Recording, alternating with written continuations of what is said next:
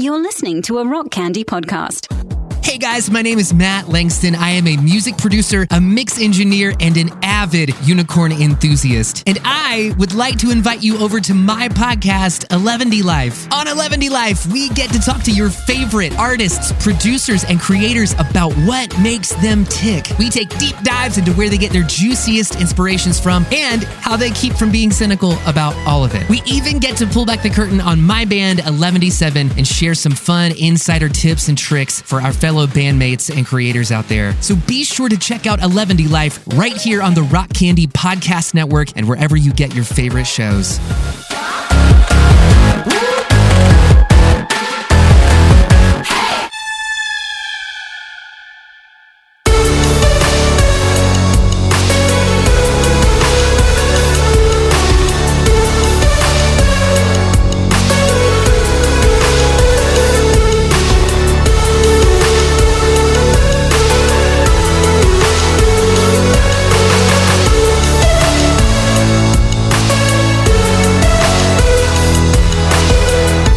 This is Sacred Tension, the podcast about the discipline of asking questions. My name is Dante Amadeo Salamoni, and you're listening to the Rock Candy Network. For more shows like this one, go to rockcandyrecordings.com. Now, I know what you're probably thinking. Steven and I had a duel to the death, and I vanquished him to become the star of this show. And while I commend you for the theory, in reality, Steven was feeling a bit under the weather this week and asked me to step in.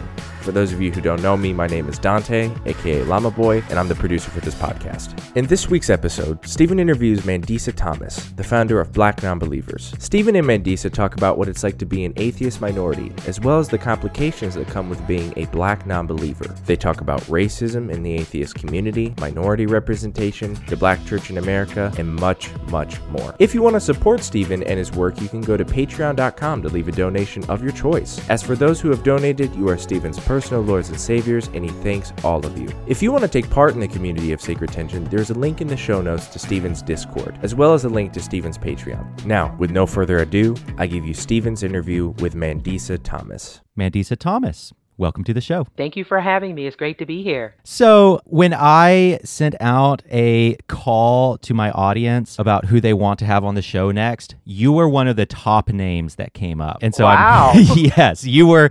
Uh, everyone on my Discord server was like, "You have to get Mandisa." So, I am so glad you're here. This is a highly anticipated conversation. People love you, and um, well, I appreciate that. yeah, yeah, they really, really do. And so, just tell us some about who you are and what you do. Yeah, so I am the founder and president of Black Nonbelievers, Mm. which is an organization headquartered in the Atlanta, Georgia area. And I most recently became a humanist celebrant. So, in addition to running the organization, I also serve on a few boards, um, namely the American Humanist Association and American Atheists. So now I also have the ability to perform and, and uh, officiate services that, that people in our community actually need or and, and could utilize. So Mm. much of my work does uh, focus on increasing the visibility for blacks who are atheists and also questioning religion in favor of believing, as well as, you know, just encouraging open, unabashed, unapologetic expression of our position. Uh, because as we are dealing with still a very, very challenging task within the black community in particular, seeing as how it's still very highly religious, it's important that we create these spaces and uh, communities for it for each other that we can not only network but also advocate for ourselves and others. Mm. So, and and I, I think a lot of people in my audience are probably familiar with you because of TST and some of the conversations that you've had publicly with Lucien Greaves, our founder. How did that relationship come about? Just out of curiosity, with uh, with the Satanic Temple. As TST um, started to gain ground, of course, I always had a respect for the work, and I well, I, I love blasphemous stuff anyway. But Absolutely. uh, I absolutely do. So Um, Lucien and I actually spoke at the same conference in 2015, which was the Atheist Alliance of America's conference that was in Atlanta.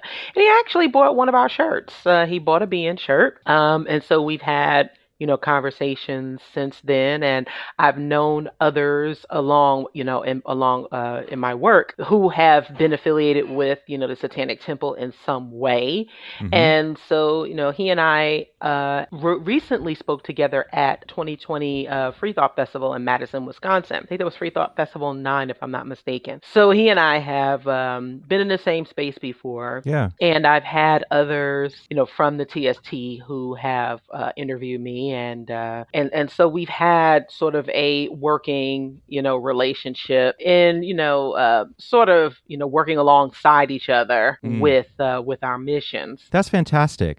And yeah, I you know I I think I first encountered you by listening to his interview of you on his Patreon and it was fabulous. It was great. Thank you. So you you said something a minute ago that was really really interesting, which is the the challenge that you are facing as a humanist, as as a black atheist organization leader within the black community because the black community is so very religious.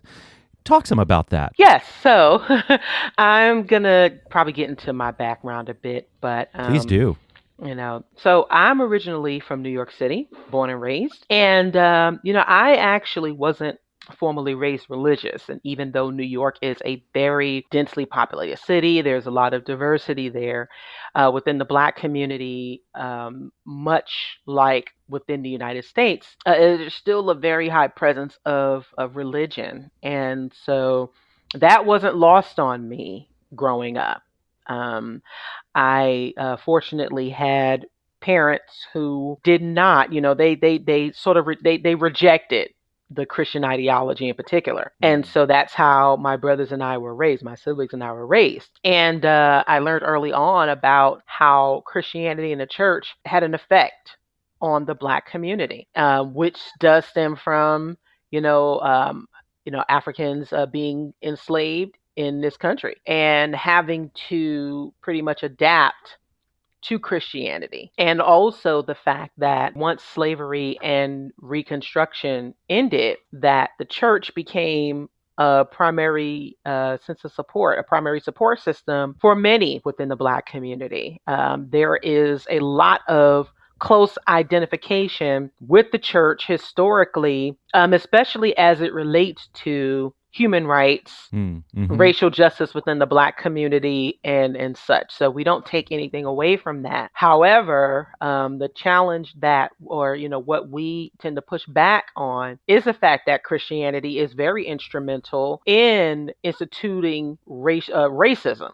Mm. and and racial injustice and also being very complicit in white supremacy. Mm. So there is this very paradoxical relationship that the black community has with the church in particular, which makes it very, very hard to break. it makes it very, very hard to um, actually have those conversations, both within the Black community and within in, in secular spaces in non-religious spaces within um, within our organization. That's really really fascinating, and you know I'm super ignorant about this issue, and so correct me if I'm wrong about this. But you know, as one of one of my biggest concerns about being an atheist, but also being a member of TST, is the lack of racial diversity within these spaces, and you know, as because I know what it's like to be a gay man in a space where there isn't representation.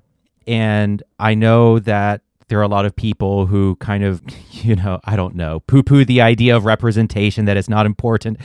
It's fucking important. And it's important for me as a gay person to feel like I can be represented and heard and understood and not that that is not the same thing as being black at all but i it, it, gives me a point of reference to understand right and so that's one of the things that i do really worry about within tst and within the atheist community as a whole is the lack of the the lack of racial diversity and as I've thought about it, I really wonder if a lot of it has to do with the nature of, of privilege. And I, I wonder sometimes if if religious doubt, if things like religious doubt and skepticism uh, is a matter of privilege. It's a luxury, right? hmm So that's part of it. So there's a lot to unpack there, which could probably take up about a few hours.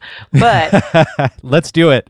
certainly, yes, you as um, you know a gay man a- a- can absolutely understand that. But someone who's black and gay would have that's two strikes Would have an even them. Yeah, and this is the Right. idea of like intersectionality for for Mhm. people who don't absolutely. For people who don't know about intersectionality, by the way, it's exactly what Mandisa just said, where it's like a black man and or a black gay man is like that that man is standing at the intersection of two minority.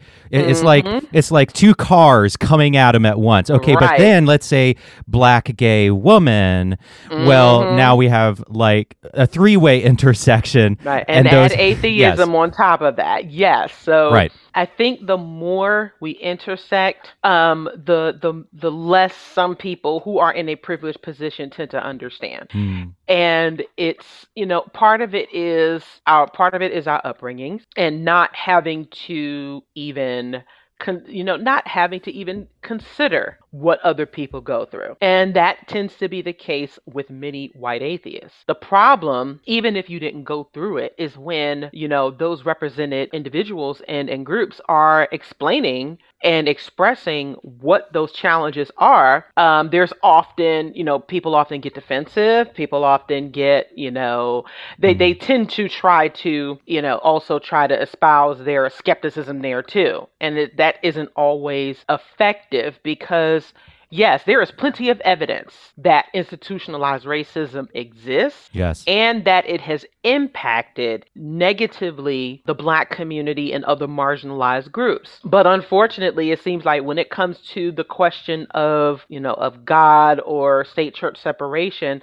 somehow that tends to get lost or it's seen as not being as important to other, uh, you know, to these organizations, which makes it very difficult for, you know, black folks who want to be a part of, you know, TST Yeah. or and other organizations to feel like they are welcomed in you know in those differences and in those experiences because they are important Hmm. and it's important that an organization acknowledges and addresses what is going on, especially regarding racial justice uh, and how there is a disproportion, how it disproportionately affects um, the marginalized communities. And so when Yeah. yeah, when these organizations fail to do that, and and they also are still trying to be the gatekeepers of this information, meaning that if there are all of these white people speaking on it, and they are they are actually not looking to and actually supporting the people of color in their in their organizations, then that's a problem. And that's going to keep more more people of color from you know from engaging and being a part of the organization. And that's just the bottom line. Yeah, I, I guess what I'm hearing you say is if if people of color or trans people, gay people, you know, in general, like minority groups, look at say a humanist organization or TST and are met with skepticism about their experience, then that is a big red flag. A absolutely and then Mhm. B, if they don't feel like the organization is actively taking ta- taking not taking the blame, but taking responsibility. absolutely You know, there, Yes. that's something that I want to tell people all the time. It isn't about taking the blame; it's about taking responsibility. That that's a huge thing that's been really helpful for me. And if they if they don't see that organization actively acknowledging and addressing systemic issues, then that is also a red flag. And and so it's like those two fronts that that skepticism of experience and then uh, that lack of acknowledgement. Absolutely. And I would actually add one more thing because, you know, from an organizational standpoint, I see more organizations acknowledging, you know, they they um they talk about Black Lives Matter. You know, they, they, they are speaking up on those those issues. But if it isn't if it is if it isn't implemented within your organization, you know, people of color are being treated in a way that is, you know, not affirming or it isn't repre- you know, it isn't replicated in leadership, then that's also a problem. Because it's Mm. one thing to say it publicly, but to institute it organizationally is more important and Yeah. not and not just beyond the one or two people you know uh the one the one or two people of color see you know see we have this one person so and and it's sometimes it's the ones who mean well that end up causing a, a more causing harm so listening to us and actually acting on what we advise organizations to do would would be a huge improvement. Yeah, that reminds me of like organizations like Amazon saying Black Lives Matter, or you know McDonald's having the the um or or was it Burger King? It was Star uh, was it Starbucks? Starbucks the, too. The training, yeah. yeah, yeah. Well, well, the training, but also they they do this with LGBT as well, where it's like they they they will put a, a burger in like a rainbow wrapper, and and I'm just like, right. and I'm like, fuck you. Like until you start paying employees well and treating the environment better and and actually doing things to to care to to demonstrate instead of just capitalizing off of these symbols that have been hard fought for Absolutely. it, it drives me fucking crazy. It it's like flames on the side of my face, and they do this all the time with gay pride. And Absolutely. and yes. and I saw the same thing when like Amazon posted, you know, put Black Lives Matter as their banner, and I'm like, fucking Amazon. They have you know literal like torture sweatshops in Alabama, Mm, and yeah. and disproportionately employ people of color in a lot of underprivileged settings. And I'm like, fuck you. Anyway, that was a rant. Right. But- no, that's fine. You are. At, that is absolutely what. And and for many Black folks, when we see, you know, when you know, when we see the what is now considered performative, right? We see a lot of people saying things, but when it isn't again reflective in, you know, in leadership, when it isn't effective, when when we when it when we don't see it reflected in how, you know, in the distribution of, you know, their resources, Hmm. you know, in the in a sustainable way, yes, then it becomes it becomes lip service, and sometimes, you know, we find ourselves looking like, hmm, here we go again, you know? Yeah, I mean, exactly. I mean, I- Yeah. I have that I have that exact same experience with with LGBT and gay pride all the time. So it sounds like there is I, I'm contemplating that paradox that you were talking about at the top of the show between the ways in which Christianity and the church within the black community has been absolutely kind of central to human rights. And, you know, along those lines, I think of people like, oh, what's his name? Um, uh, Cornel West, who Mhm. really really connected to the church i don't know maybe you have a maybe you have different views of him than i do but i i like him i really really like him yeah And you know, I don't I don't take away, you know, um, Dr. West scholarship and as well as his popularity. It's just very, very interesting. And he's actually pretty receptive to atheists and Yes, he is. non-believers. yes he is i've been really just, impressed just, by that. It's just always interesting to me that for a man of his scholarship and his stature and his intellect and intelligence, Hmm. he is still a hardcore believer. Yes he is You know, I mean, it's it's it's very interesting to me. You know, I respect you know the the choice or what have you, but just the fact that even in amongst Black scholarship and you know and in the academic world Hmm. and just in the black community in particular that you know there are so many who will still make it seem as if it is impossible to be black and to be atheist and and humanist at you know and and be a part of this community Hmm. and and that's that's what we that's what we are facing um in fact one of the the same event where I met Lucien for the first time, uh, there was a Women of Color in Ministries conference taking place in the same in the same facility. What was what was the name of the conference? Women of Color in Ministries. Okay. And so there were also other there were there were other events taking place. Um, a lot of Black religious folks there, and interestingly enough, you know, we met some you know we met some really nice folks there. But there was this one woman who jumped in my face, and she was horrendous. She had the nerve. She I mean she said that she could not believe that as a Black woman that I had the nerve to identify as an atheist in front of these white devils. She also said I had a slave mentality that I, she felt sorry for my mama and my kids. Or yeah, she represented like everything that like that that we deal with at times. So pause. Uh-huh. Hold on. Okay, I cannot hear that as anything other than racist. Being told you have a slave mentality? Um, but this is yeah, this is another black woman. This was another black woman who was saying this to me. That's awful. I mean, yes, That's terrible. absolutely. Absolutely. it was. That's unacceptable.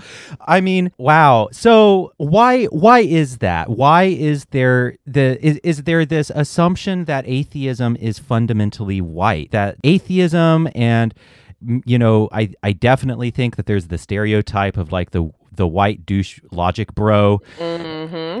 as well.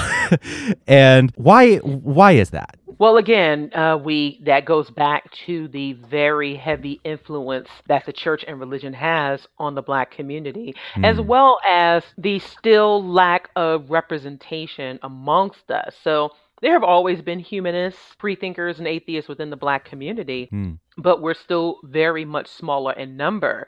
And because most black religious folks still uh, associate God with good, and understandably, you know, the aspects of racial justice, racial injustice, and white supremacy, that the overwhelming number of, you know, white represented um, non believers would lend itself to you know misinterpretation and misrepresentation Hmm. and within the black community is seen as well that's only something that white people do even though the religion that they follow is a direct result pretty much of white evangelicalism so it's like you know Hmm. there's a very interesting you know when we talk about being godless and being evil it isn't atheism that represents that right but these are the things that we're combating and that in our communities this is this is something that most white people don't have to think about when it comes to the black identity and what it means. It's like we're rejecting our blackness to, Mm. to so many. There there it's a it's a perception that we're pre- rejecting our blackness and our, i- identity as you know as a people. And not just that because yes race race is a social construct. It's a racist construct that was created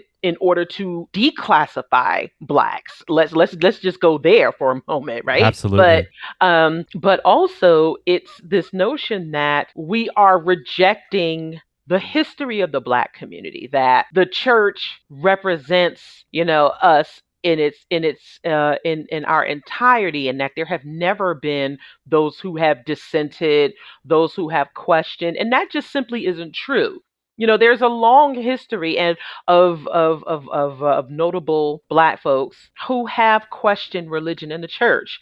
And this this uh this does you know a disservice to black folks and white folks who didn't know this information i can't tell you how many times that i bring up dr carter g woodson's name who is the founder basically who was the foundation of black history month and most people don't know he was a freethinker most Mm. people don't know that he actually critiqued and challenged the church so Mm. this is information that is good for all of us yeah. and so this is what we, you know, when we redefine that narrative and we disrupt it, this is our existence, our very existence does that. So when you try to combat this this this tie between theism and the black community and and kind of that deadlock that you're describing there, how do you go about doing that? One way that I'm hearing you say that is is just by existing and disrupting that narrative and pointing out figures in history who have disrupted that narrative. So that's one way I'm hearing you say you disrupt that. But what are what are some other ways? Yes, so uh, Black Non-Believers as an organization is very event oriented.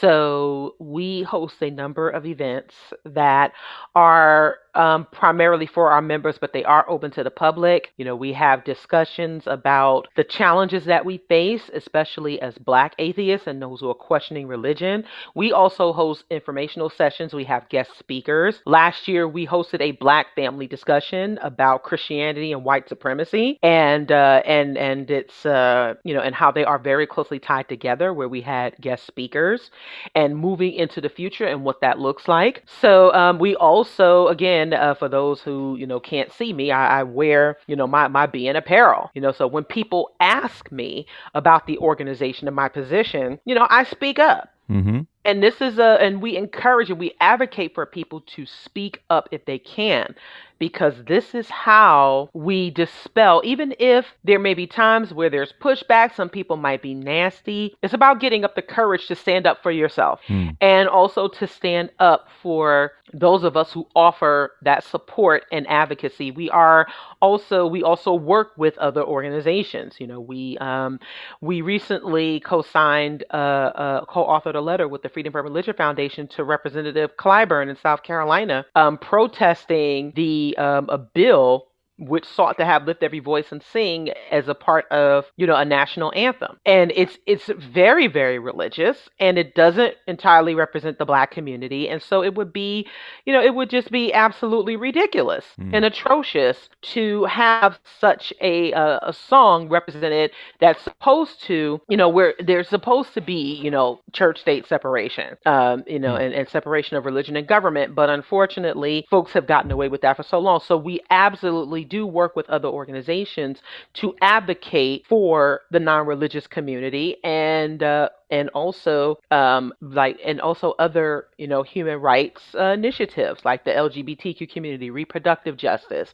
of course racial justice. And and so this is how as an organization we um how we how we operate. Uh, we are definitely a um, event and community based organization but we also um, speak up and we make ourselves known um, in any way that we can I think that's fantastic. Talk some about the connection between American Christianity and white supremacy because it's like that's the other side of the paradox with the church, right? With the black church where it's like on the one hand, the black church has been instrumental in in furthering social justice and equality and civil rights. On the other hand, it's like Christianity is deeply tied to white nationalism. So talk about that Mhm. talk about that side of the paradox and how does that relate to the black church? Yes. So, uh, of course, it does again start with you know transporting of um, Africans to this part of the world. Um, whether it is the Caribbean or the United States. And there were laws put in place where um, you had to be deemed Christian.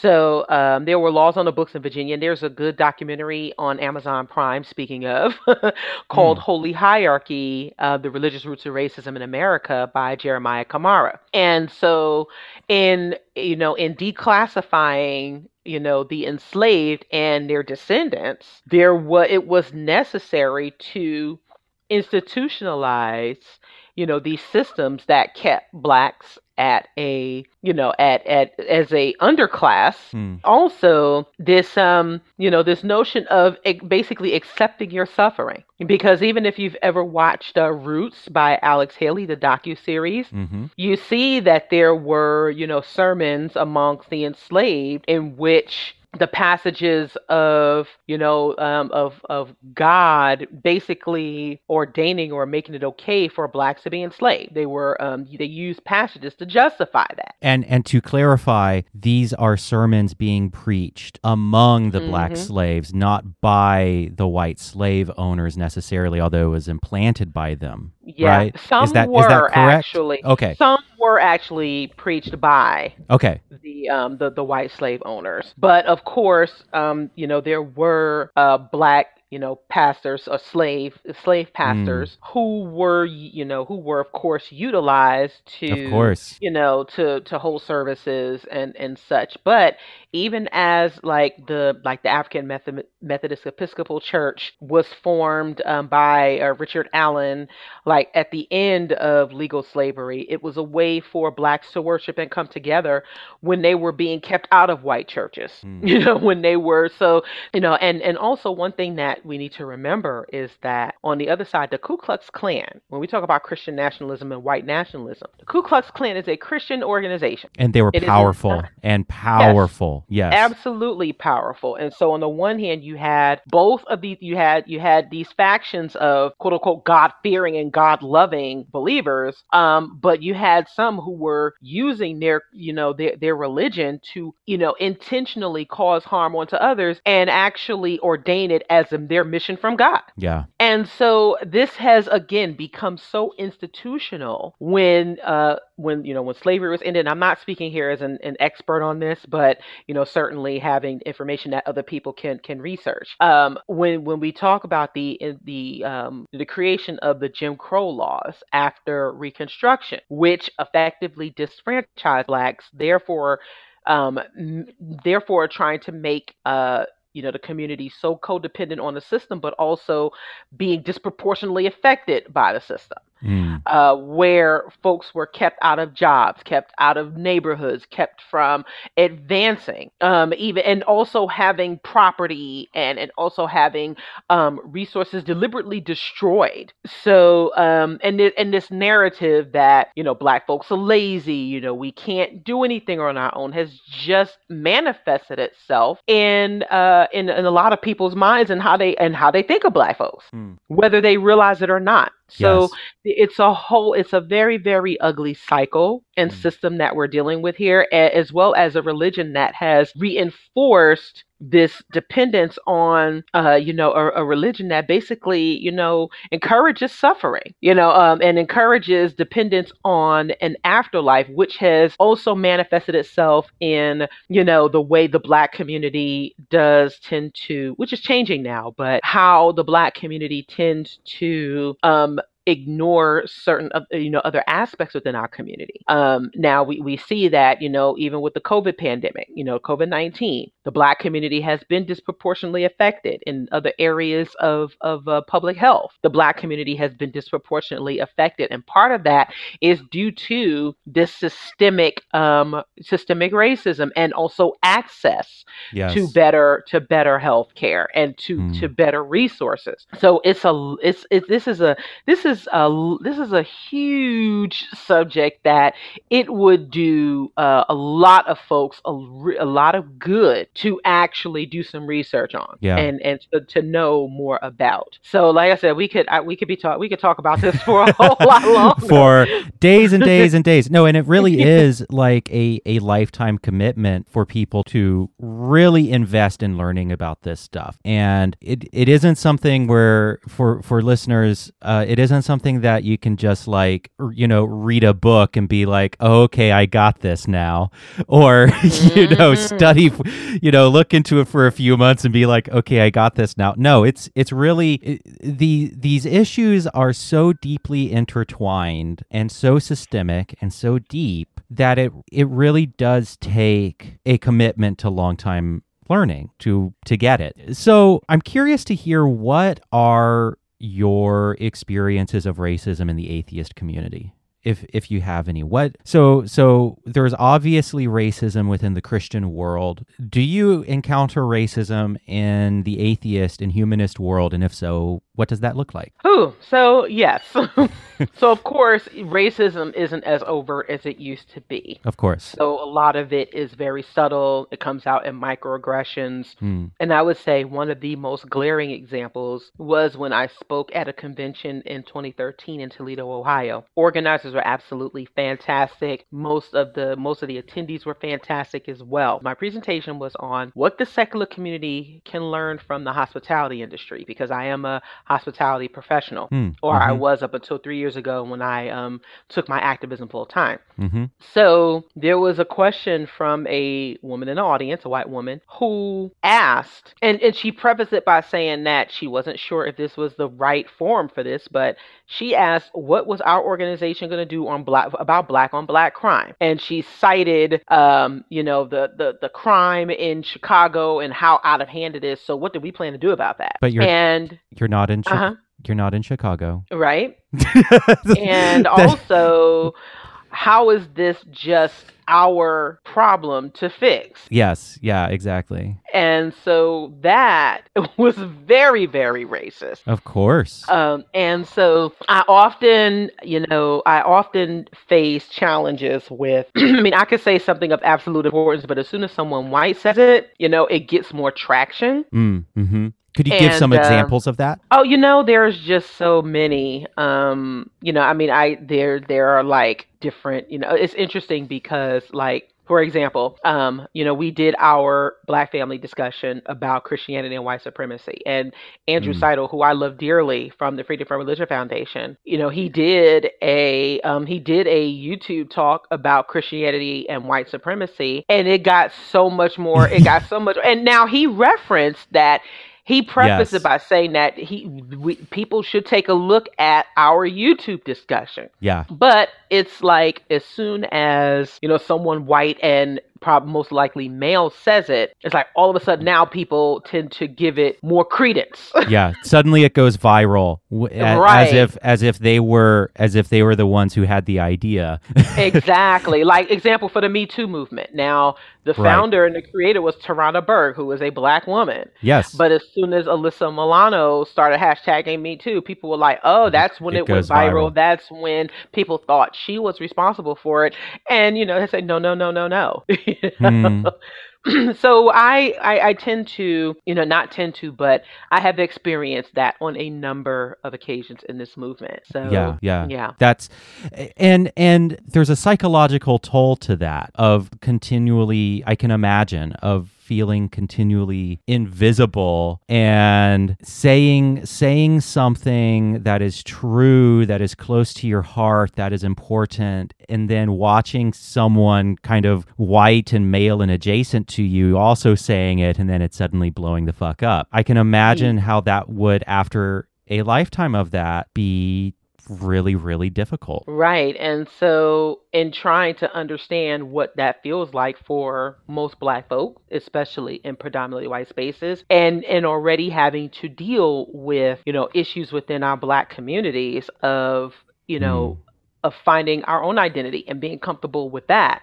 You know, we are always, we seem to be always be at this intersection. And it doesn't mean that we're being persecuted. It's just always a challenge. It's just always something that we have to that we always have to fight against and it does become tiring it becomes very frustrating it's you know it's exhausting and so this is what keeps um the black folks from coming back to these spaces if they constantly have to do that Yeah, because it's like the that uphill battle just eventually isn't worth it. And absolutely yeah. And so I my suspicion is that there are probably a lot of people who might not understand why that first example you gave of um you, you know the white woman asking, "Well, what are you going to do about the black on black crime in Chicago?" as if you Mhm. are as if you as a black woman are personally responsible for it and as if the black community is responsible for it when the reality is right it's a systemic big issue that's way bigger than the black community. and also it ignores this idea that most crime is intra-racial Exactly. So are are your secular organizations going to do anything about white on white crime? Exactly. Are y'all Yes. going to do yes. anything Ex- about the meth issue? You know, Exactly. there are are y'all going to do? Uh, you know, what are y'all going to do about? You know, what were y'all going to do about this this president that just left office? You know, I mean, that was just yeah. you know. so so explain ex, ex, my suspicion is that there are probably people in the audience who don't get why that is racist put Mm-hmm. it put it in as clear a way as you can as to why why people should not ask that question of their ba- of their black friends Uh, right. Because, again, for one, these systemic issues, that's not to say that even if we didn't get, you know, even if um, there was no enslavement, that there wouldn't still be crime. But when we are talking about the disproportionate number of blacks who have been affected by systemic racism and injustice, it is not just up to black folks to just resolve that because we certainly didn't create this problem. absolutely And this idea that, again, you know, that all black folks, it, it's also an implication that, you know, that that all black folks are are just are just committing crimes. Yep. You know, that that is a that is another very, very um, racist implication is that Mm. we're just supposed to do something about these problematic black folks because y'all are incapable of doing anything else. and so Mhm. there's so many negative reinforcements that come along with that and so many presumptions Mm. um to you know to to you know to you know it, it really just shows a detachment from reality and also putting like i said putting black folks in the same box Yeah. It, I can also see how it assumes that black communities are policed in the same way as white communities, right? Exa- right exactly Like- right like the the there there's basically like this military occupation this invasive military occupation of black communities across America in a way that white communities simply don't see or- Right. and and Mhm. experience and and so it's assuming that the arrests are equivalent Are- right and that they're Yeah. justified which as we can see especially as you know the deliberations of the george uh, derek chauvin uh, trial yeah that the arrests aren't always justified and they've been, you know, overly, there's been a lot of over policing. There's been a lot of police brutality. And so, yes, it presumes that all of these, yeah, all of these arrests are, are justified um, against, you know, against the black community. So there's there's such a criminalization and and a, and an aspect to you know the police system that really is broken that is often ignored. how does Christian theocracy intersect? This is something that I found myself wondering a lot lately is how do how does Christianity and policing and the racist manifestations of that in black communities, mm-hmm. you know, toward towards black civilians who are just minding their own fucking business. Is there a tie there between fundamentalist Christianity and that ideology and policing? There absolutely is. When there is this idea that, you know, you are God's chosen people and you Hmm. have to tame these savages, you know. Um, and oftentimes in especially in American Christianity and also when it comes to the subjugation of um, people of color throughout the world, there is this idea that, you know, we are we are the savages that need to be tamed and to, you know, they need to be doing their God's will in order to control us or destroy us. Hmm. And so this has again it it when it has been um you know when when those when it when it has basically been incorporated into you know these systemic structures within the United States which again has you know just declassified and dehumanized the black vote. Hmm. it becomes easier and then also when you don't see when you don't see them as you don't see us as people it becomes easier for you to you know for you to justify that belief and also you know and also um, commit harm onto them and onto Yes. us so when you have this you know christianity has unfortunately created like a superiority complex in a lot of people Mm-hmm. and so again, when they feel like it's their duty to, you know, do their God's will by, you know, by by doing this, this is ex- this is absolutely how it goes hand in hand. And it's Mm. certain that certainly has been the case. There are still a lot of uh, police um, departments who have um, "In God We Trust" on their vehicles. Like in my very very small mountain town here, and actually I just drove by the police department, and they had the the thin blue line flag. And then they Mhm. had a another r- thin red line flag, and I don't know what that one means. Maybe you know what that one means, but I don't. Um, I, I don't. I'm scared. I'm scared to look it up. But yeah, and you know, I'm I'm reading a book right now called Passing Orders, and it's a critical theory book about demonology in the United States. But one of the points that the author makes, which is super interesting, is how we uh, America kind of has this conception of itself as Eden, as this holy land, as this Eden, and how their belief in demons and and so you know this author like goes into all of these different like spiritual Christian spiritual warfare handbooks and kind of examines them from an intersectional critical lens and it's it's super cool but one of the things that they say is is the is how the border um, America the American border and American culture they uh, Christian nationalists kind of see that as as Eden, and there is this endless need to protect the border, the cultural border, the actual physical border, uh, because they need to return to Eden. They need to to recreate Eden, and and the deep sense of anxiety that comes about because those borders are ultimately permeable, and that freaks them the fuck out. And I see the same thing when it comes to people of color, LGBT people, so on and so forth. Is is it's like it, there's a certain faction and I think it is also there's a huge number for whom this is sub, uh, who, for whom this is unconscious of like America is Eden, Christianity is Eden, and we need to keep the snake from invading. And the snake are LGBT people who can corrupt our sexual ethics. The snake are uh, people of color who, uh, for whatever reason, deeply threaten our hegemonic understanding of the world, so on and so forth.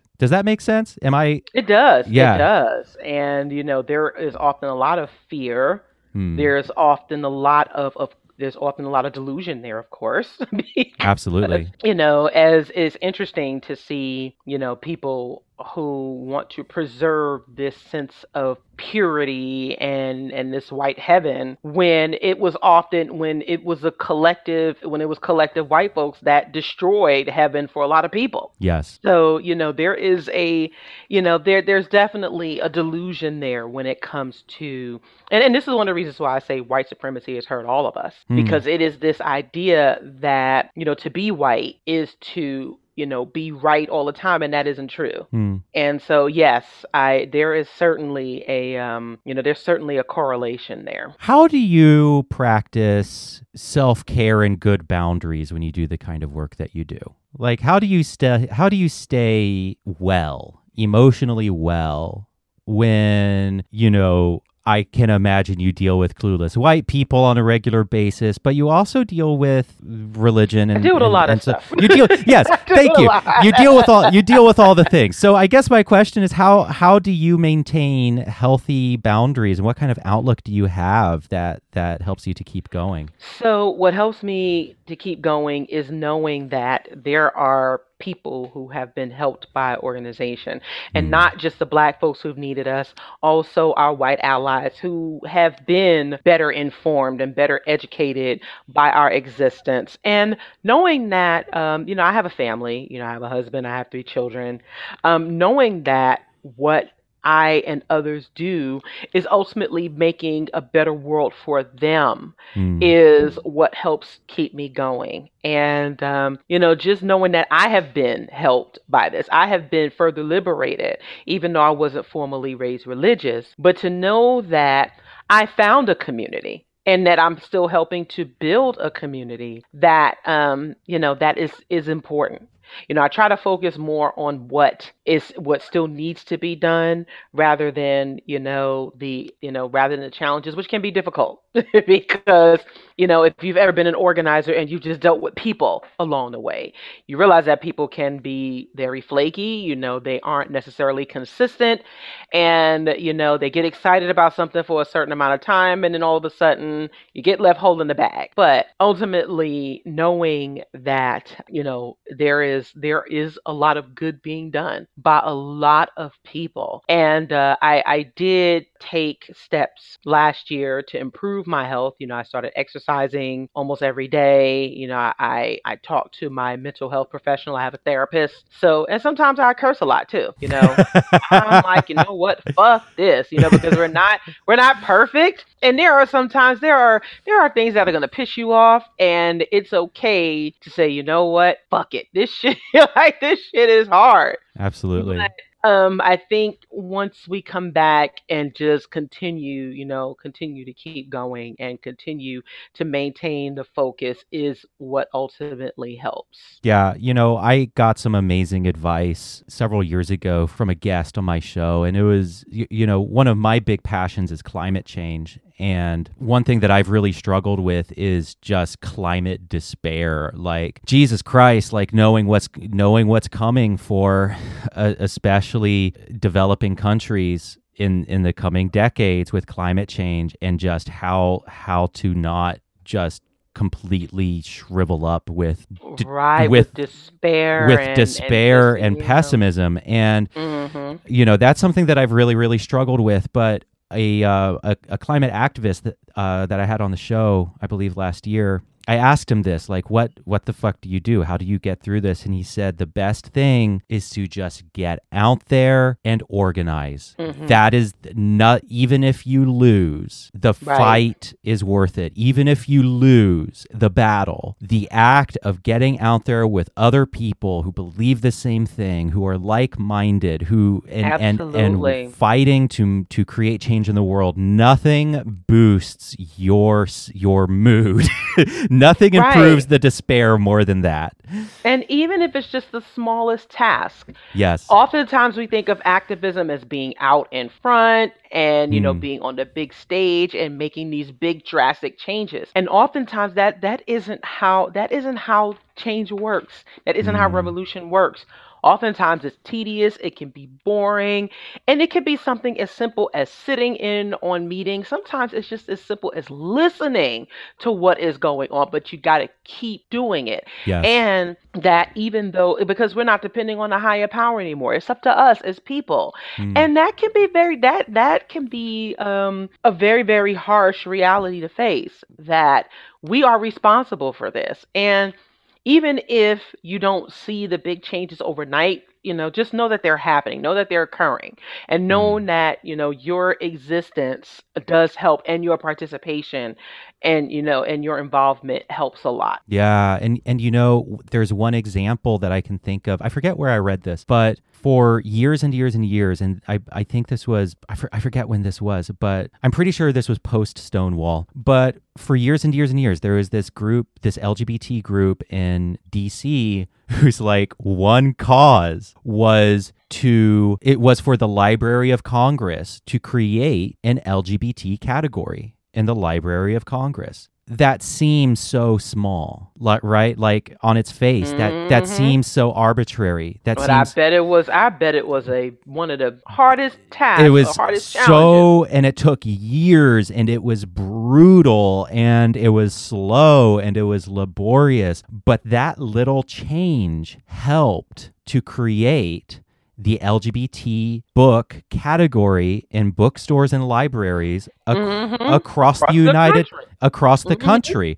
because once things were filtered through that category in the Library of Congress that became a reality slowly across the country and it's like little things like that that seem Yeah. small that are hard They have won a and small major impact. exactly. They have a major impact. Yes, exactly absolutely. well for people who want to find out more about the work of black non-believers and support what you do where can they do that Absolutely. So you can find us on our website at blacknonbelievers.org, first and foremost. Uh, we are also all over social media. You can find us on Facebook at Black Nonbelievers. We're on Instagram at B Nonbelievers Inc. We're on Twitter at B Nonbelievers. We also have a YouTube channel at Black Nonbelievers Inc. perfect And um, and you can also find me at Patreon at patreon.com slash Mandisa Latifa.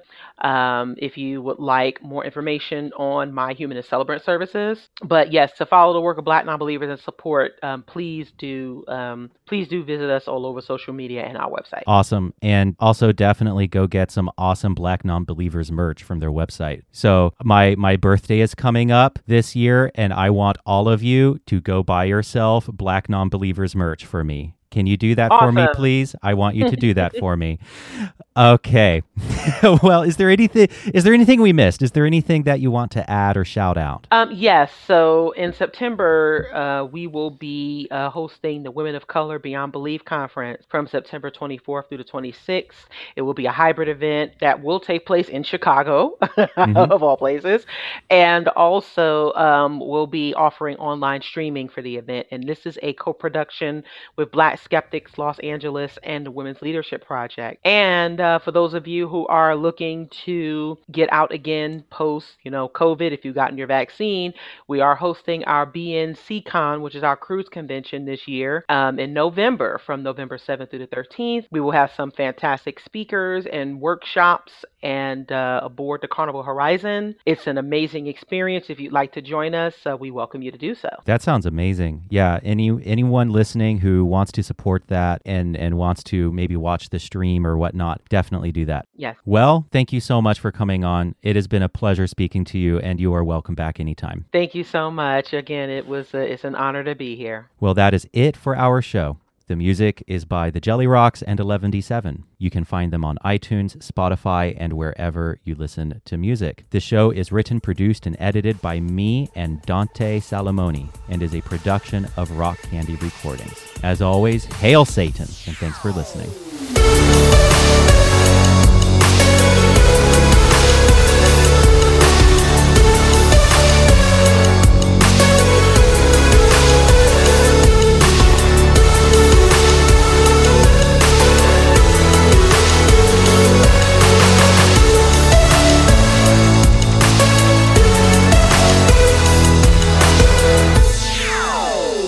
Shows like this one, visit rockcandyrecordings.com.